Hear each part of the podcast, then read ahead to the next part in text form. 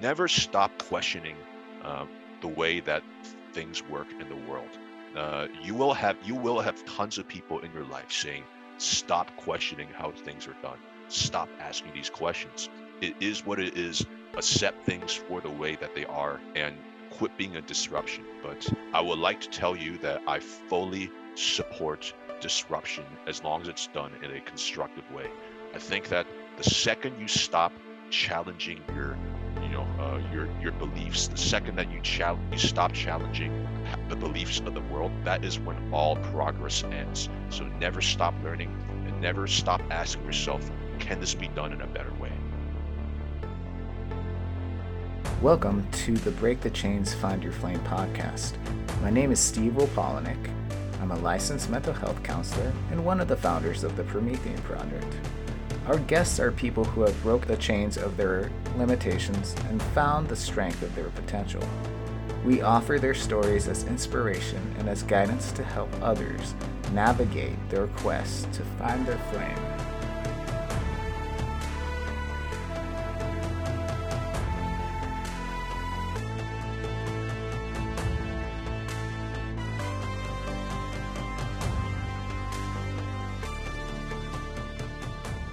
Welcome back to the podcast, listeners. As always, your host, Steve Wopolnik, and I have a great episode for you today for episode 76.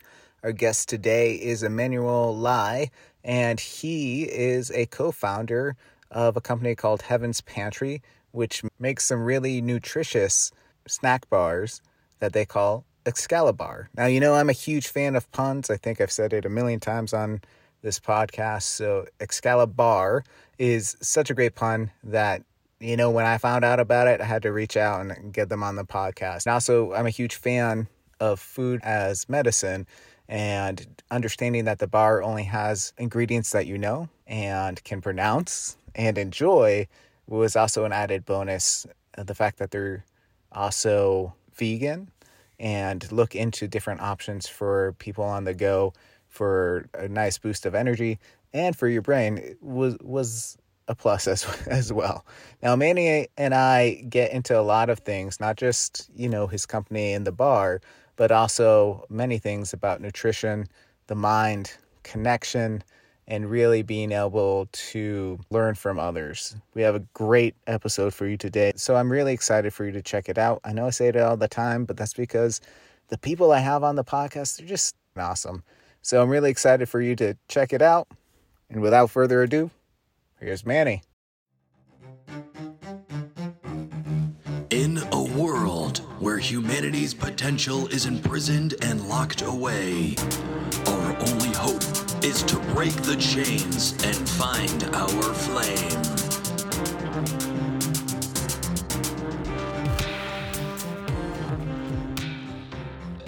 Welcome back to the podcast. As always, Steve Wopolnik, so happy to be here. And today our guest is Manny from Heaven's Pantry, which we'll get into a little bit later. But uh, just super stoked to have you here, man. I always find it weird because once I start the introduction to the podcast, I always feel like I put an announcer voice on, which I never talk like that in real life. So I guess it's just uh, trying to well, probably, people. You, you probably talk like that because you know you're you're in a different state of mind, and when you're in a different state of mind, uh, you know you subconsciously do that to fit the. the yeah, you shift tone and vocal expression to kind of do that. I guess you're right. I never really thought of it that way, but. Well, or maybe it's your passion coming out. Maybe you're just really passionate about it, and uh, it's definitely showing to the rest of the audience. well, I like that. That's this is a good way to start the podcast with yep. intense passion and and announcer voices. So Manny, uh, so glad to be here and, and talk to you today. I know that we connected on Instagram and I reached out because of the, the passion work that you're doing with Heaven's Pantry. But I'm wondering if you could tell my listeners a little bit about you and your journey to get to where you're at and how you got to that passion project. Absolutely. So, uh, just like you, I am a geek as well. Uh, nice. I I definitely consider myself a professional geek. You know, uh, when I when I was when I was younger, uh, you know, being a nerd, being a geek was not considered socially cool. But I never really, but but I've never really been one to care about what society thinks. Right. Uh, that's not that's really not not how I roll. It's not how I operate as, as a human being. And uh, I think it's funny. On, I feel like society's catching up with like Stranger Things and the Marvel movies. Yeah. all the fantasy stuff coming out. Like I was I was here 30 years ago, man. What's really funny is that later on in life, I realized that being a you know you know being a professional geek was actually a very you know a, a very a, a, very good field to get into uh, a, a, very good field to get into which i'll definitely expand on later so um, i started i started heaven's pantry uh, with two other friends of mine uh, and i was approached by it by my friend rob who was a phenomenal cook his you know everyone always says they have a killer recipe this guy has 10 killer recipes. Every everyone always brags about that uh, you know, that dish that they're really good at making.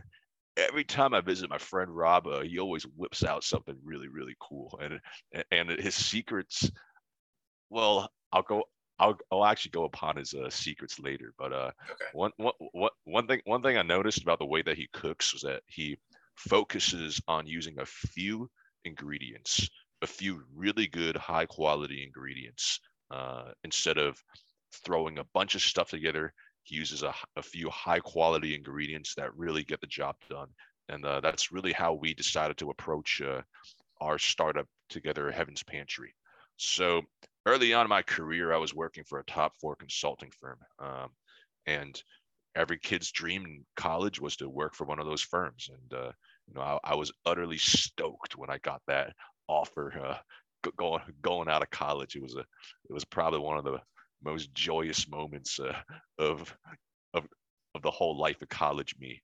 But uh, you know, once once the job actually started, uh, the hours were pretty heavy. The hours were absolutely tr- tremendously heavy. Uh, during the peak seasons, I'll be working uh, probably 70 hours per week, um, more or less. Sometimes more, sometimes less. But so so here so here's the kicker they get you with an awesome perk they get you with free coffee uh, it's always you, you, you, know that's how I became, that's how I became a coffee connoisseur uh, you know uh, I to, to this day I'm still a huge fan of coffee uh, they also they also comped you a free dinner when you worked over a, I think it was 11 hours in a day you work over 11 hours you you get a you get a free dinner at any place of your choosing so as you can tell, this is definitely not very good for not very good for health, not very good for well, not very good for well-being. Uh, it, it, actually, not very good is a little bit of an understatement. I think it was pretty pretty atrocious for your well-being. Yeah. And uh, and, and and here and here's the thing: during the mornings, when I did my coffee run for the team, I would have my nitro cold brew that would last me till around the afternoon uh, or or maybe like two o'clock, three o'clock, something like that. And then I would crash. And then uh, to power through the rest of my day, I would have to have a second nitro cold brew. Two, man. Nitro cold, cold brews are no joke, too, you know? Yeah, uh, like uh, you know, that's the only thing that Starbucks doesn't sell in a venti. Uh, with, well, with good pro- reason. Pro- probably for good reason because uh, probably for good reason because too many of those and you'll probably go into cardiac arrest. But uh, but but I, I was just crashing, you know, mid, mid midway through the day after my second cup of coffee, and then I was I probably got home at eleven o'clock, twelve o'clock, and I was just wondering like, why the heck can I go to sleep? And then before I before I know it, uh, the grind begins all over again. So the so we invented a solution to this. It was called the chocolate Excalibur. The chocolate Excalibur is a fruit and nut bar that only has six natural ingredients. These ingredients are cashews, almonds, cocoa powder, dates, coconut oil, and then sea salt. Uh, each one of these ingredients was put there for a purpose, and I'll go on. I'll go and explain this later on. But essentially by creating this bar with my friend Rob, I was able to sustain myself through those long days and not face the dreaded midday slump. That's why I think the Excalibur is the perfect energy bar for professionals with a busy schedule with limited time. And fortunately, I don't work uh, 70 hours a week uh, during my during my uh, my day job anymore. I don't like saying the word day job because I really enjoy what I do. I you know I I'm, I'm a huge I'm a huge I'm a huge fan of the work that I do. Uh, it really you know every day when I get out of the, get out of the bed, I'm very excited to work on new challenges and help people solve their organizational issues. Uh, but you know that that being said, those 70 hours a week early on in my career took a huge toll on me, and I thank the stars for Excalibur for getting me through. Yeah, it makes sense. It's, it's actually really funny. I'm I drink. Uh, I just gave up coffee a couple, not coffee. I gave up caffeine a couple weeks ago. Uh, so I still have like decaf coffee, which I know there's trace amounts of caffeine in, but uh, the taste is still there. But I don't have that ebb and flow of like what what you're talking about too throughout the day. I, I usually take B vitamins in the morning and some at night just to kind of regulate the energy. But I think you're right. I think so. You know, I don't know if we've talked about this, but I'm I'm a counselor, a mental health counselor, and one of the things I found is nervous system regulation, right, is really important throughout the day because we constantly cycle between rest and relaxation and like this intense go go go, and I think usually that midday peak that you're talking about, people will turn to, you know, sugar or caffeine to get through it, but it's really about regulating your blood sugar and your nervous system regulation to kind of manage an appropriate circadian rhythm to kind of come back into it. It's all really sciencey, but you know, just basic stuff that science, we can do. yeah, basic stuff that we can do to kind of regulate instead of going to like the the easy thing, which is like, oh, let me pound another coffee. Uh, so I'm drinking a decaf now as we're talking. So. So, by the way, I just want to say I really appreciate your service to society, and I really mean. Oh, thank you. I, I, I, re- I really mean it. I think mental health is a uh, legitimate issue uh, that is brushed under the rug by a lot of by by, by a lot of people, uh, and I and, and, I really I really think it's disappointing how it's uh, there's not more funding allocated towards this issue. Thank you. It, it, means a lot, and that's kind of our, our passion project here at the Promethean Project is to try to get things out to people in a different way, community based. So I'm appreciate and I, and, and, I really and I really think that in our modern society, one of the biggest issues is that even though we are more interconnected than ever uh, with the advent of social media, the internet, and uh, and also people just expecting people to respond really quick right away. Uh, yeah. Because of that desire of instant gratification, even though we are more interconnected than ever on a you know, uh, if you're if you're analyzing uh, the, the amount of digital interactions we have, I really think our sense of community has eroded. Uh, I think there's a significant uh, loss of trust in uh, public institutions. There's a significant loss of trust uh, in society and uh, your your fellow man and your fellow human being. And uh, you know, I, I I really appreciate what people like you do with this podcast and your and your profession to help repair the broken bridges of society. Thank you. That's I think it's true, right? Like we've moved away from this community environment to oh, we all live in our own houses, we're all kind of separate from that. And then everything that you're mentioning too of the like institutional kind of distrust and, and worry and lack of support, I think is there. And so there are pockets of places where they're really generating this more and kind of turning back to community. And I think you're seeing it in many different nations and you know countries and things of that nature. Some never left, right? Different cultures have a sense of community that, that kind of has spanned generations. But you're right. I think all of this is a societal kind of uh, issue, and we have to turn to society to regulate and, and shift it back. Um, but going back to coffee, let's go back to coffee. We, we will explore. I, I have a feeling we're going to go in and out of a lot of different things. So um, buckle up, everyone. Uh, I didn't start drinking coffee seatbelts until on. Yeah, seatbelts on. Uh, I didn't start drinking coffee until I was counseling. I never really touched it before, and then the long hours of counseling spanning. You know, I could start at nine in the morning and be done at seven at night, and really just see, depending on who sh- shows up, see a ton of people or see like five people because people no showed the appointments and I found myself turning to coffee in a way I had never done before, just emotionally to regulate and have that energy to go into it. So I do think everything you're saying is this idea of what we put inside ourselves and what we consume really has an impact on how we live through life and go day to day. Hundred percent, and that's something that actually that was drilled into me at, at a young age, and uh, you know, I I'm really I'm really proud to be able to pass that uh, you know pass that less lesson and, the, and that passion for you know good eating that my parents instilled upon me uh, you know to future generations through heaven's pantry. I really am. Uh, so awesome. when i when i was younger um, you know academics was as with as with many asian families academics was very was very highly stressed. Uh, you know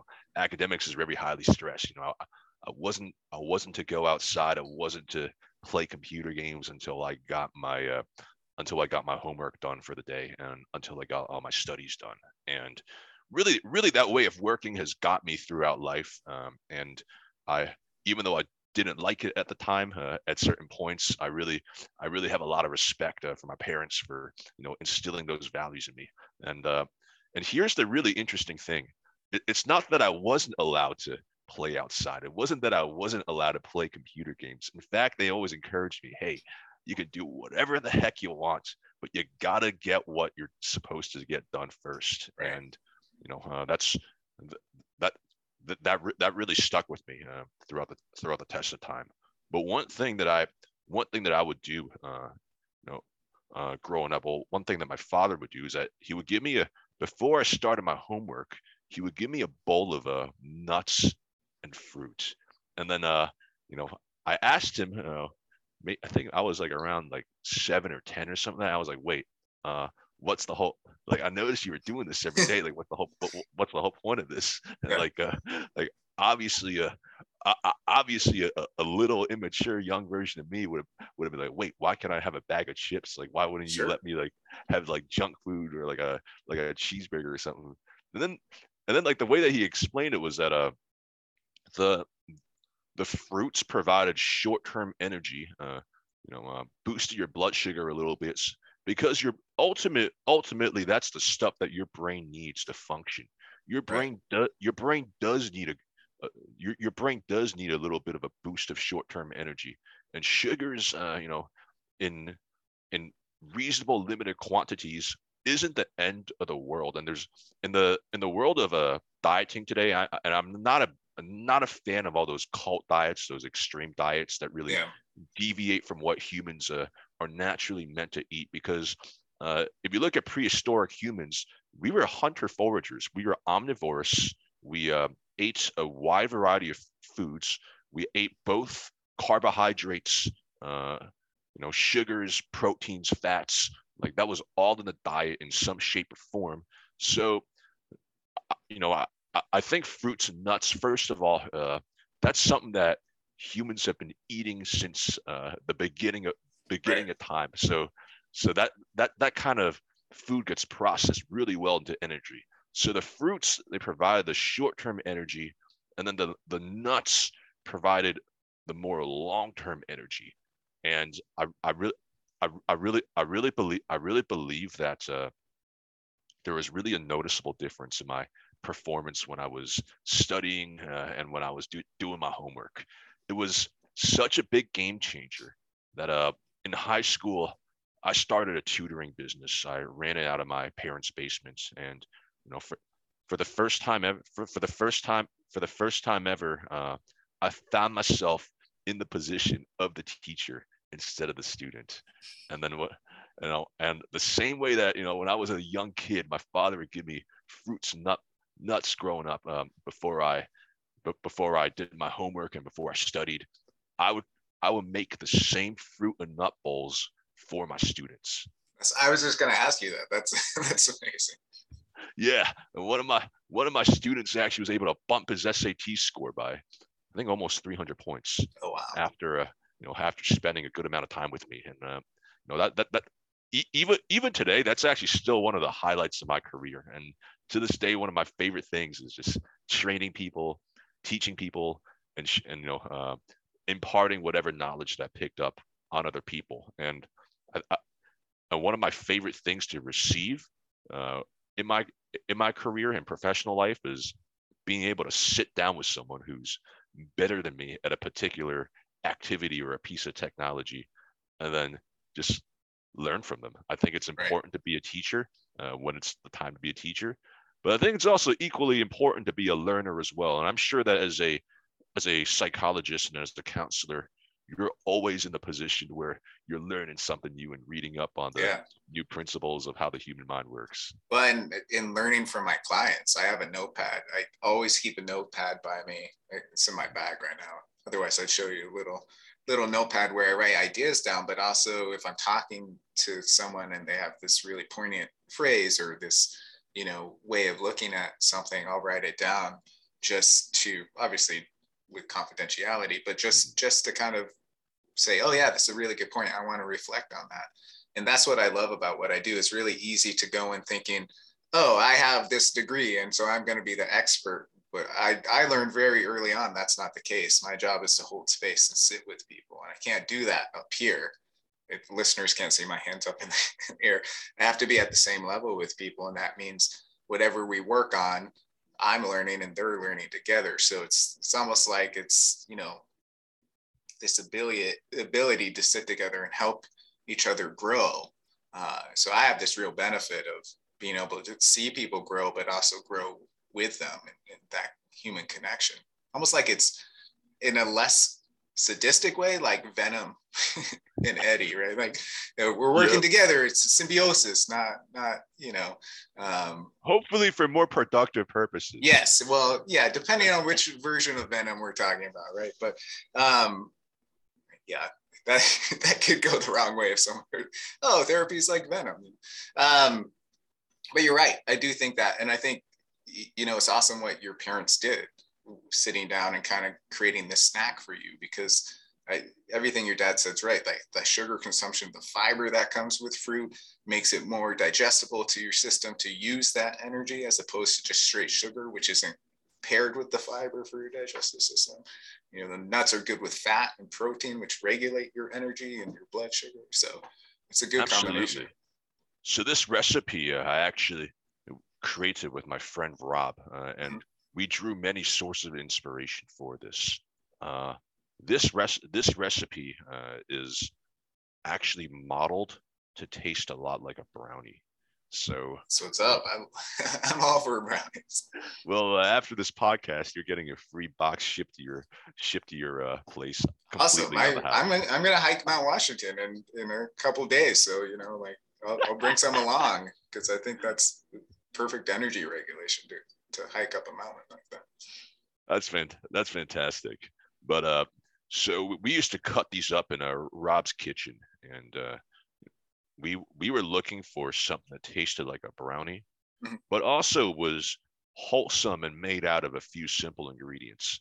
So the the the nut aspect, the cashews, the almonds, that allowed that allowed me to recreate the nuts in the in the in the fruit and nut bowl, and then the and then the dates, right? So the dates actually added a source of sugar and the consistency um, in the bar. So when people hear, oh, it's uh, cashews, almonds, and dates, they're thinking to themselves, they're like, wait, there's no way this tastes like a brownie. It probably Right. tastes like a like not that it tastes bad, but like Right. uh, it would taste like a I don't know, like fruit.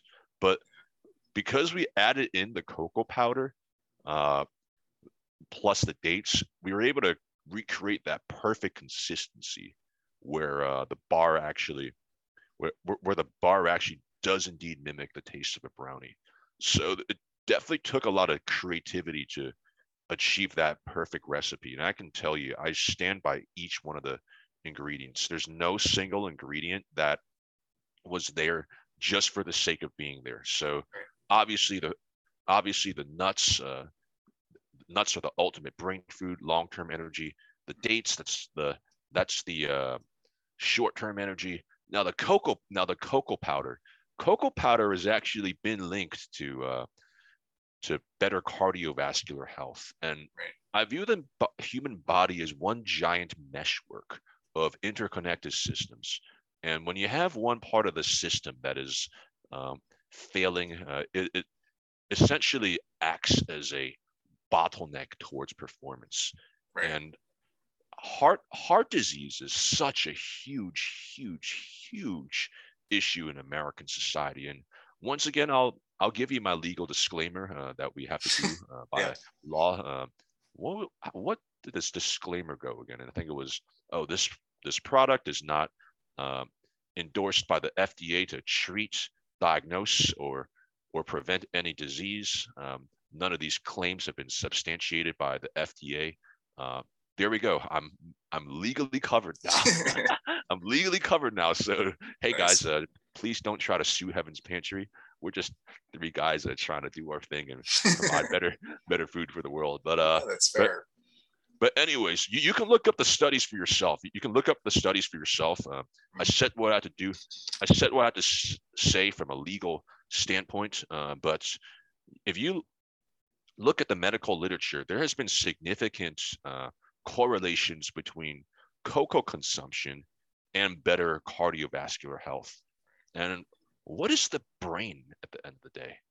The brain is the uh, yeah, a, a, a brain is like a muscle, and what supplies muscles? The cardiovascular system. That is why we decided to put cocoa powder in. The cocoa powder causes your your your cardiovascular system circulatory system to work a little bit better, pumping in more more nutrients into your brain, helping you to perform better at cognitive tasks. And then the and then, and then the uh, the other ingredients, uh, coconut oil, that also that also has healthy fatty acids that were also that were linked to positive well-being benefits as well.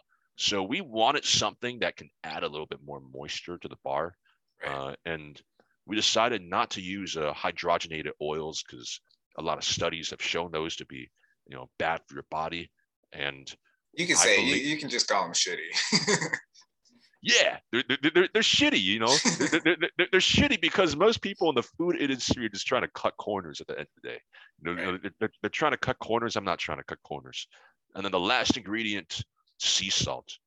Uh, so sea salt was actually one of the most valuable substances known to human to humankind maybe 3000 years ago obviously it's not today because the average american uh, has way too much sodium in their diets yeah. but back in the day salt was one of the most valuable substances and it was known for its ability to preserve food whether it's meats whether it's vegetables and we decided instead of adding artificial preservatives to enhance the shelf life, why don't we just do what the what the uh, ancient human beings used to do?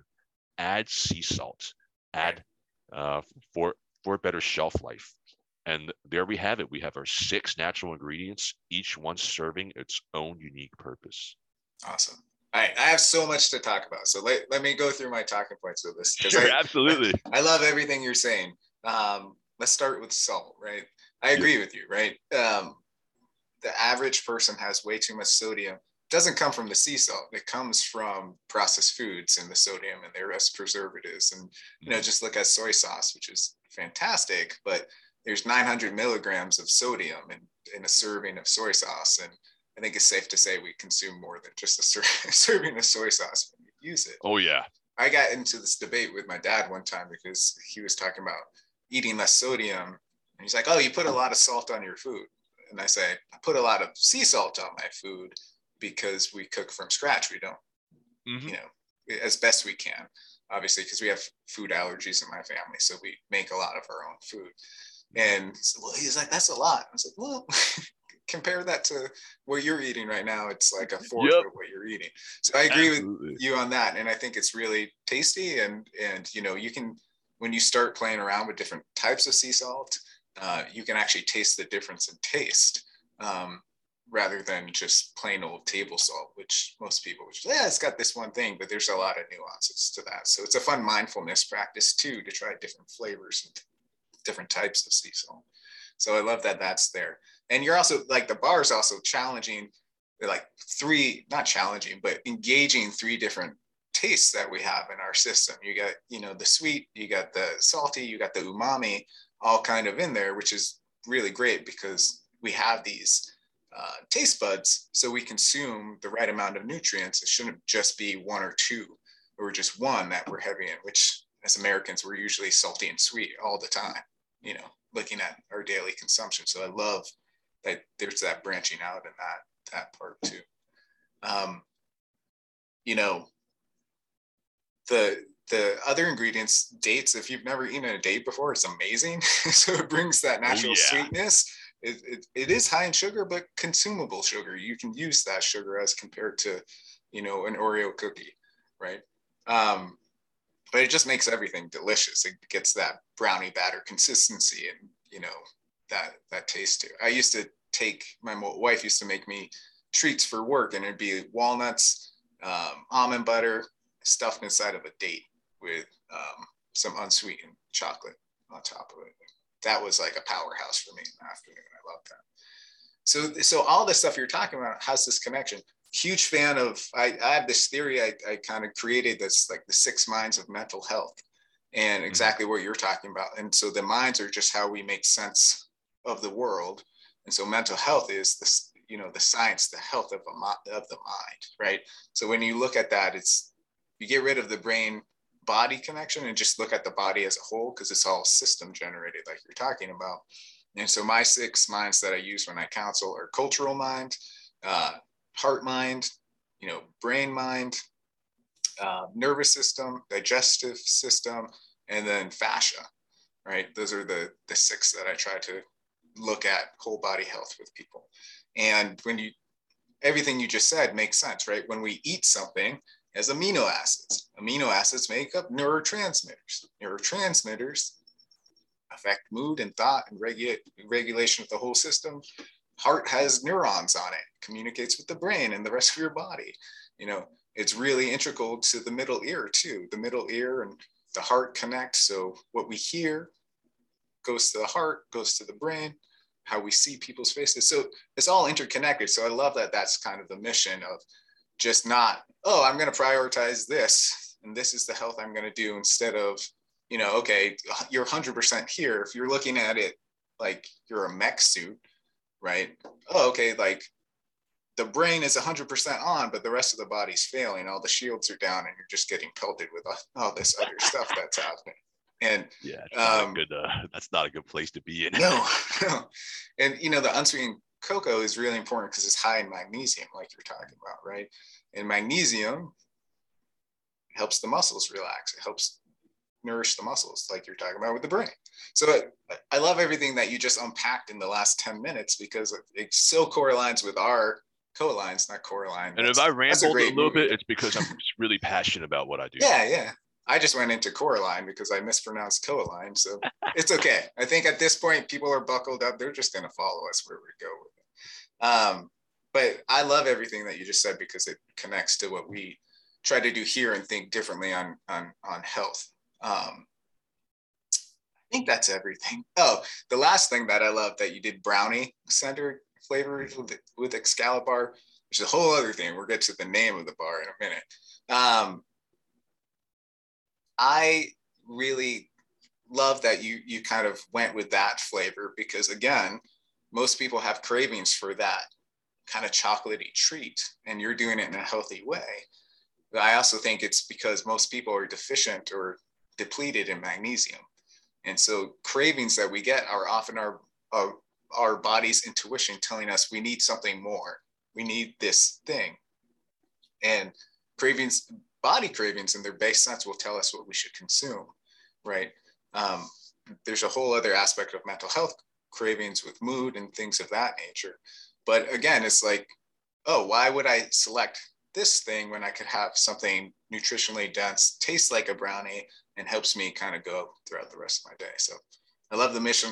I love everything you unpack in that that period of time. I'm absolutely honored that uh, my mission is resonating with people.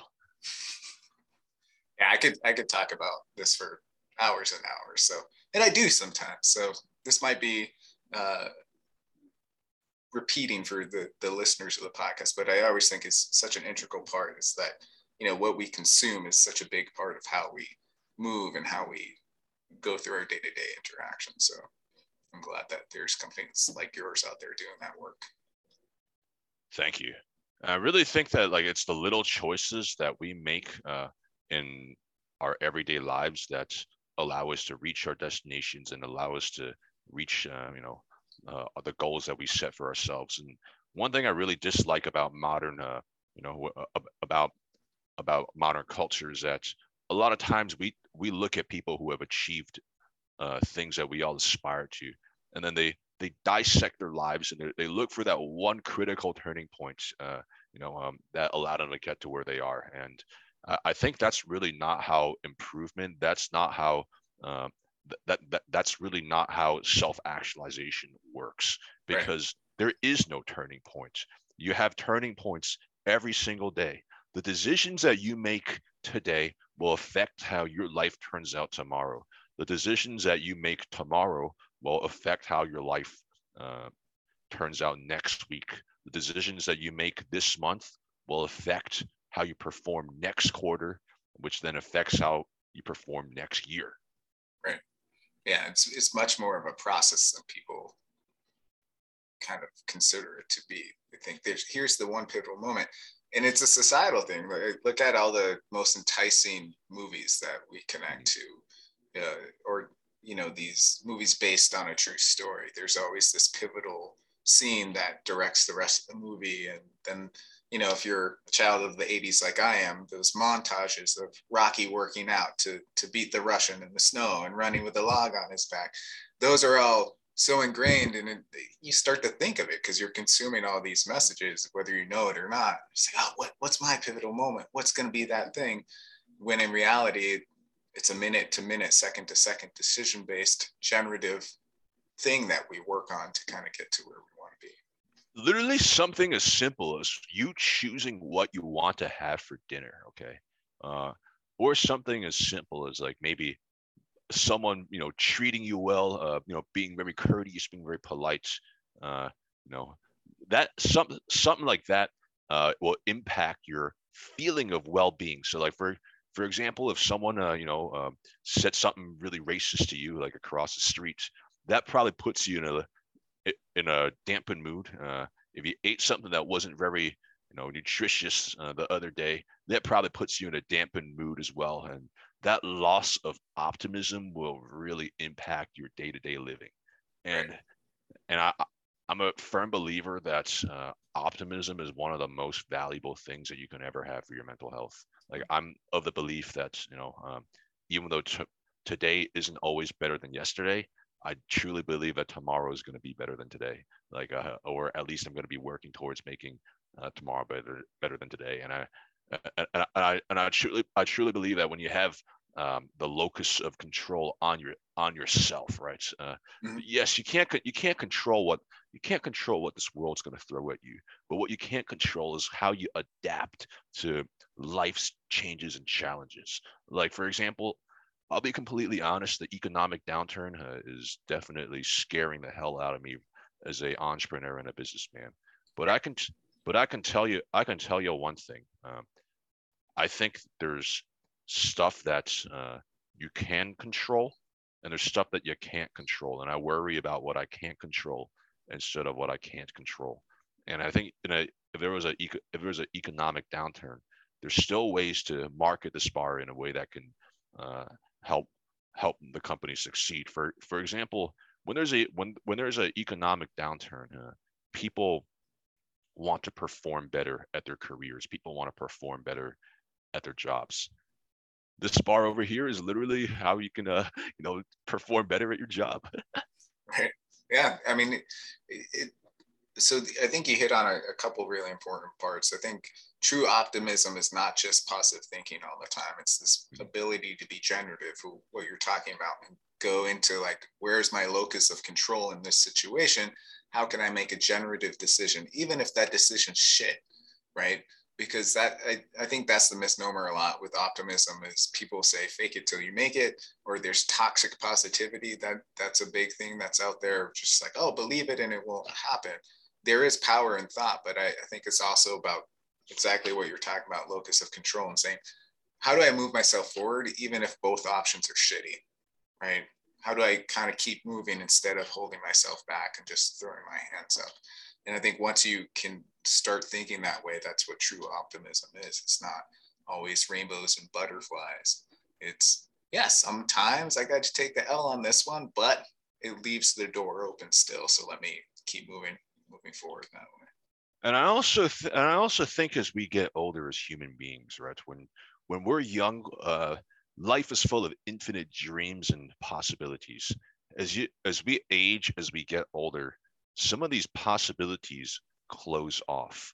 But as these pos as these possibilities close off, it allows you to further define who you are as a human being. Pick a specific trade, pick a specific series of skills, and just really hone in on those. Uh, you know, like everyone when they're when they're younger, they dream about being astronauts. They dream about being rock stars. Uh, you know, um, but unfortunately, uh, you know, um, the the societal taste of music evolves over time. So I can tell you one thing: the kid from the '80s, you know, noodling on the guitar, listening to Billy Idol, dreaming about being a rock star, he can literally put in so much time, and then like a decade later, two decades later, he'll realize, hey, like that kind of music isn't even like selling well anymore, which is a shame because I do think that music from the 80s is better than the music today. But that's a but that's, that's a, story. a whole other podcast. That's a, that's a whole other episode. yeah.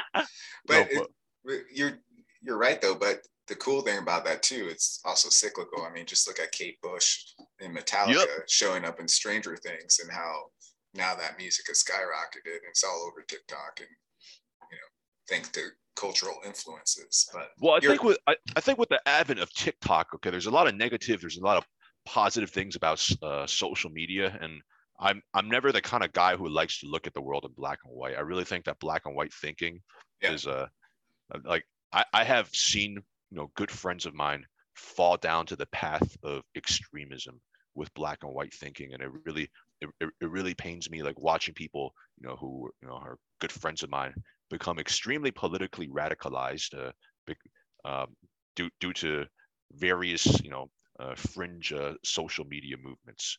But one thing I really like about platforms such as TikTok is that it's allowed for the democratization of ideas, and it's up to us as a society.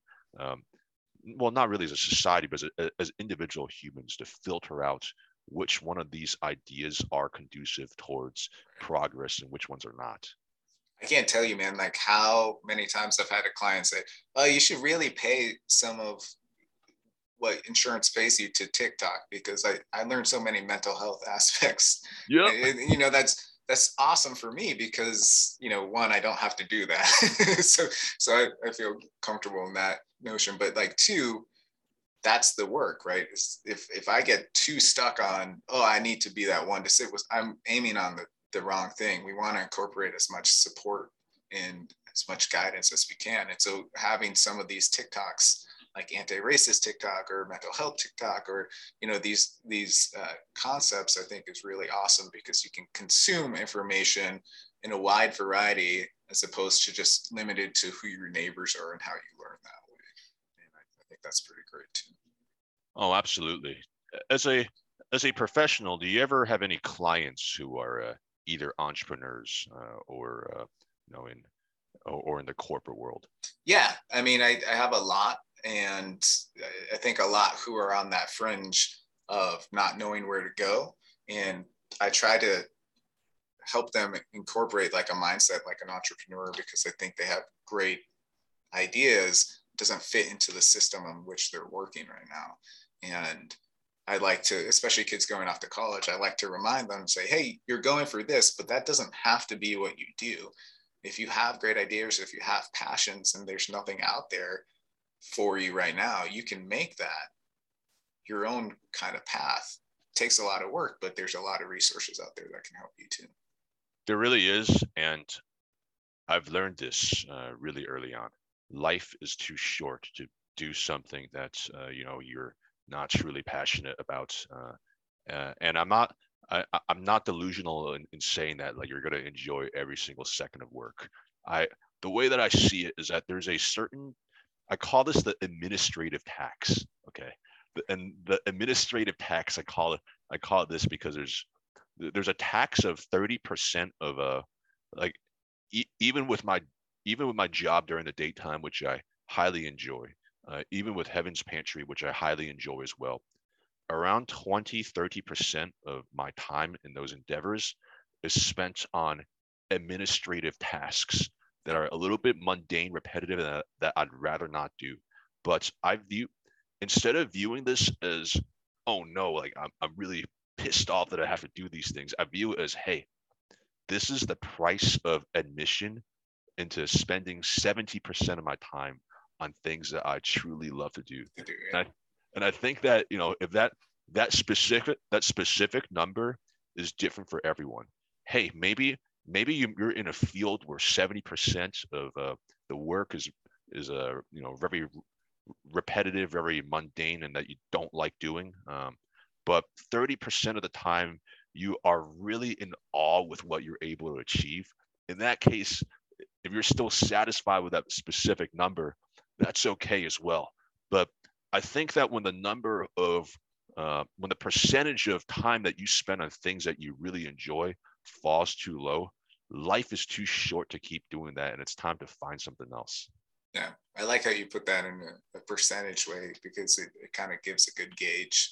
I do that with stress management sometimes. We do yeah. a, a stress cup where it's like you can hold as much stress as you can embody in this cup. Anything over that is extraneous, extraneous stress, and we have to work on paring it down to to a place that's manageable. But you're right. I mean, I mean, I think there's so much to that, and the concept that I learned a long time ago from one of my friends in the calisthenics world. I, I like to do a lot of body weight stuff and challenges. And he kind of broke it down in an article one time that was like, it's not that you have to do these things, it's that you get to do these things. Mm-hmm. And, you know, reframing it's like, well, I get to do this administrative work so I can do this, right? Or I get to go for a five mile run so that I can work on my health or live a good life or you know whatever it is that you may not be the most fond of but it opens that door for you i think that's a good reframe too it's like i get to do this or this is my my passage this is to where i want to be like you're talking it's Absolutely. awesome man all right so i got i always finish the podcast with two questions and you're a geek like me so that's gonna fit right up your alley so i'm gonna tell you both of them the first is if you could have any superpower, what would it be and why? And then the second is what do you believe your true life superpower is?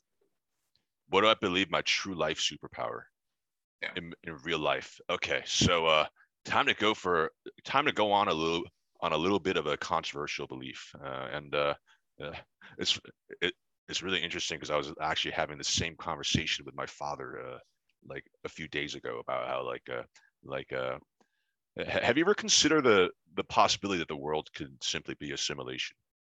I've, I've heard this theory a lot. Yeah. Yeah. So ever since I was a child, there was something about this world that felt a little bit off, and maybe that's just because I, you know, have a very interesting way of perceiving this world. Maybe that's because I'm not a neurotypical person. But mm-hmm. ever since I was a child, I always felt like there was something that was a little bit off about this world. And as I as I got older, I think you know, like when I was like around like uh, 10 or 13 i started reading books about like uh, the nature of reality uh, i started getting to i started getting to philosophy and uh, I, I really I, it's a very cliche uh, phrase in the philosophy world but i think therefore i am uh, is such a groundbreaking discovery because you know the only thing that we are sure about in this world is that we exist is that we exist. Uh, but if you are to ask my beliefs about the nature of reality, I think that we do live in a simulation. Uh, and uh, if you look, if you look at, if you look at the way that uh, the physics of our world is structured, okay, um, um, our our universe is broken down into discrete uh, units well as per the current understanding uh, which is always evolving but, which is always evolving but uh, you know, our universe is is broken down into discrete units, very similar to bits on a computer. And uh, these discrete units interact with each other. Um, these discrete units interact with each other and transmit information to each other, but they cannot transmit information faster than the speed of light. And I think that the speed of light is kind of like a universal processing limit in our in our in our system. So if I can have any real life superpower, it would be to manipulate the code of the simulation. So that I can make this world a more hospitable, a more friendlier, a more uh, empathetic place. That's what I would do if I had that superpower. I would like to be able to manipulate the code of reality so I can change a few things that I'm, you know, I think are kind of wrong with our world. So that's gotcha. that's the first thing that I would do. Okay. My second, the second question, uh, what is my real life superpower? Uh, I think I I grew up in a family of intellectuals. Uh, I think I was probably the you know, the least.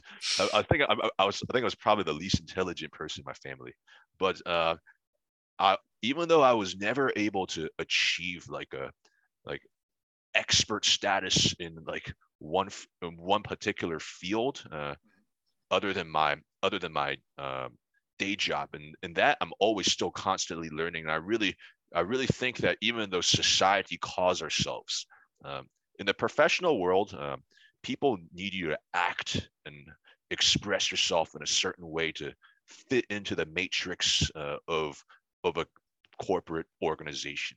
But mm. I like to I like to believe that no one ever uh, truly uh, becomes a expert at a particular field uh, until many many decades of learning until many many decades and even then the field might have changed so right. radically that you are no longer an expert. But I think one thing where I'm really strong at uh, is that I have a wide breadth of knowledge, even though my depth might not be as comparable uh, to a specialist. I, uh, in the world of consulting, we have generalists and we have specialists. I'm definitely a generous generalist with a, a wide spectrum of, not, of knowledge. Like we can literally do a episode on a whole different topic and we can and i can probably talk about it with you for hours. Yeah. So that's one of my superpowers. And i think i think my ultimate superpower though is just that i'm constantly learning. And it's not anything that's innate. It's that i constantly want to un- understand and uh, learn more about the world around me. That's how i'm wired. When i was younger uh, i actually almost got sent home from class because i was disrupting the cl- the teacher by asking her way too many questions. And uh, little did I know that, you know, uh, decades later, that would end up becoming the basis of my career. Right. That's awesome. I uh, almost got kicked out of CCD class when I was in high school because they wanted to. I grew up in a Christian family. I'm not religious uh, currently, but um, I had to go to CCD class, and I, I like to study a lot of different religions. So I asked a lot of questions of how it relates to Buddhism or Confucianism or Taoism.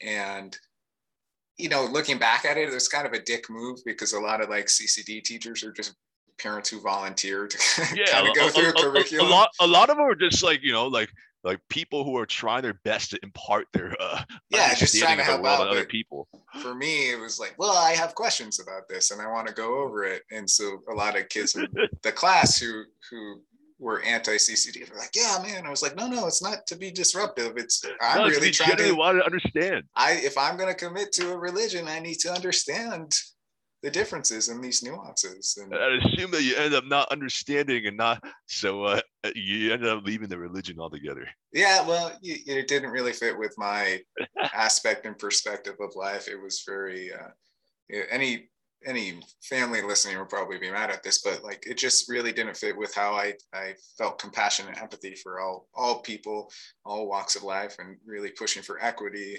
And you know when a, a, gay friend of mine couldn't go into the church without feeling accused. I was like, oh, it's not really for me.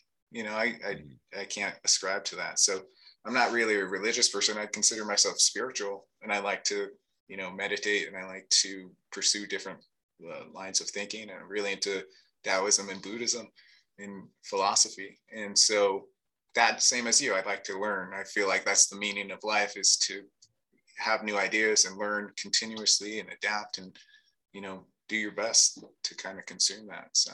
You know i like to think that sometimes we're just one uh, giant uh, neural network and each node in that network is trying to you know uh, observe a little bit more about the universe and there's this saying out there that you know you're an extension of the universe uh, trying to understand itself a little bit better uh, I, I, I, def, I, I definitely think that there is a lot of truth that's truth of that statement because as I'm trying to uh, learn more about uh, how I can improve organizations with uh, process engineering and process automation, Mhm. uh, and trying to learn more about how to better deliver nutrition to my customers. You're learning a little bit more about how to, you know, uh, help people with their mental health issues and learn more about how the human mind operates. And when you have a giant network of people, uh, you know, all focused on their own little, on their own, uh, you know, uh, little endeavors that matter a lot to them, uh, that's how you have that's how you end up with a you know beautiful society and uh, you leverage everyone's differences uh, for the better It's like we're all cogs in the Voltron of life. You know? yeah We all combine and kind of make this this one kind of neural network. I like that. That's, that's really cool. Um, so, any last words of wisdom you'd like to impart to our listeners? Something like a summation of what we've talked about today, or if the listeners could take one thing away with them today, what would you like that to be? absolutely so first of all uh, i invite you out to try my energy bar uh, it's my website is heavens pantry llc uh, you, you can also look up chocolate excalibar uh, that's E X C A L I B A R uh, on. Yeah, we never got into that, but awesome name. right? Huge Thank you. mythology geek and everything like that. So I Absolutely. really like that. Definitely inspired by uh by mythology. And upon checkout, uh, you can use the discount code HP Street 20 for 20% off your first order. But that's not but but that's not the main takeaway that I wanted to give today. The main takeaway that I want to I wanted to give to the audience today, okay, is uh, never stop questioning uh, the way that things work in the world. Uh, you will have you will have tons of people in your life saying stop questioning how things are done. Stop asking these questions. It is what it is. Accept things for the way that they are uh, and quit being a disruption. But uh, i i would like i would like to tell you that i fully support disruption as long as it's done in a constructive way. I think that the second you stop challenging your you know uh, your your beliefs the second that you chal- you stop challenging uh, the beliefs of the world that is when all progress ends. So never stop learning and never stop asking yourself can this be done in a better way?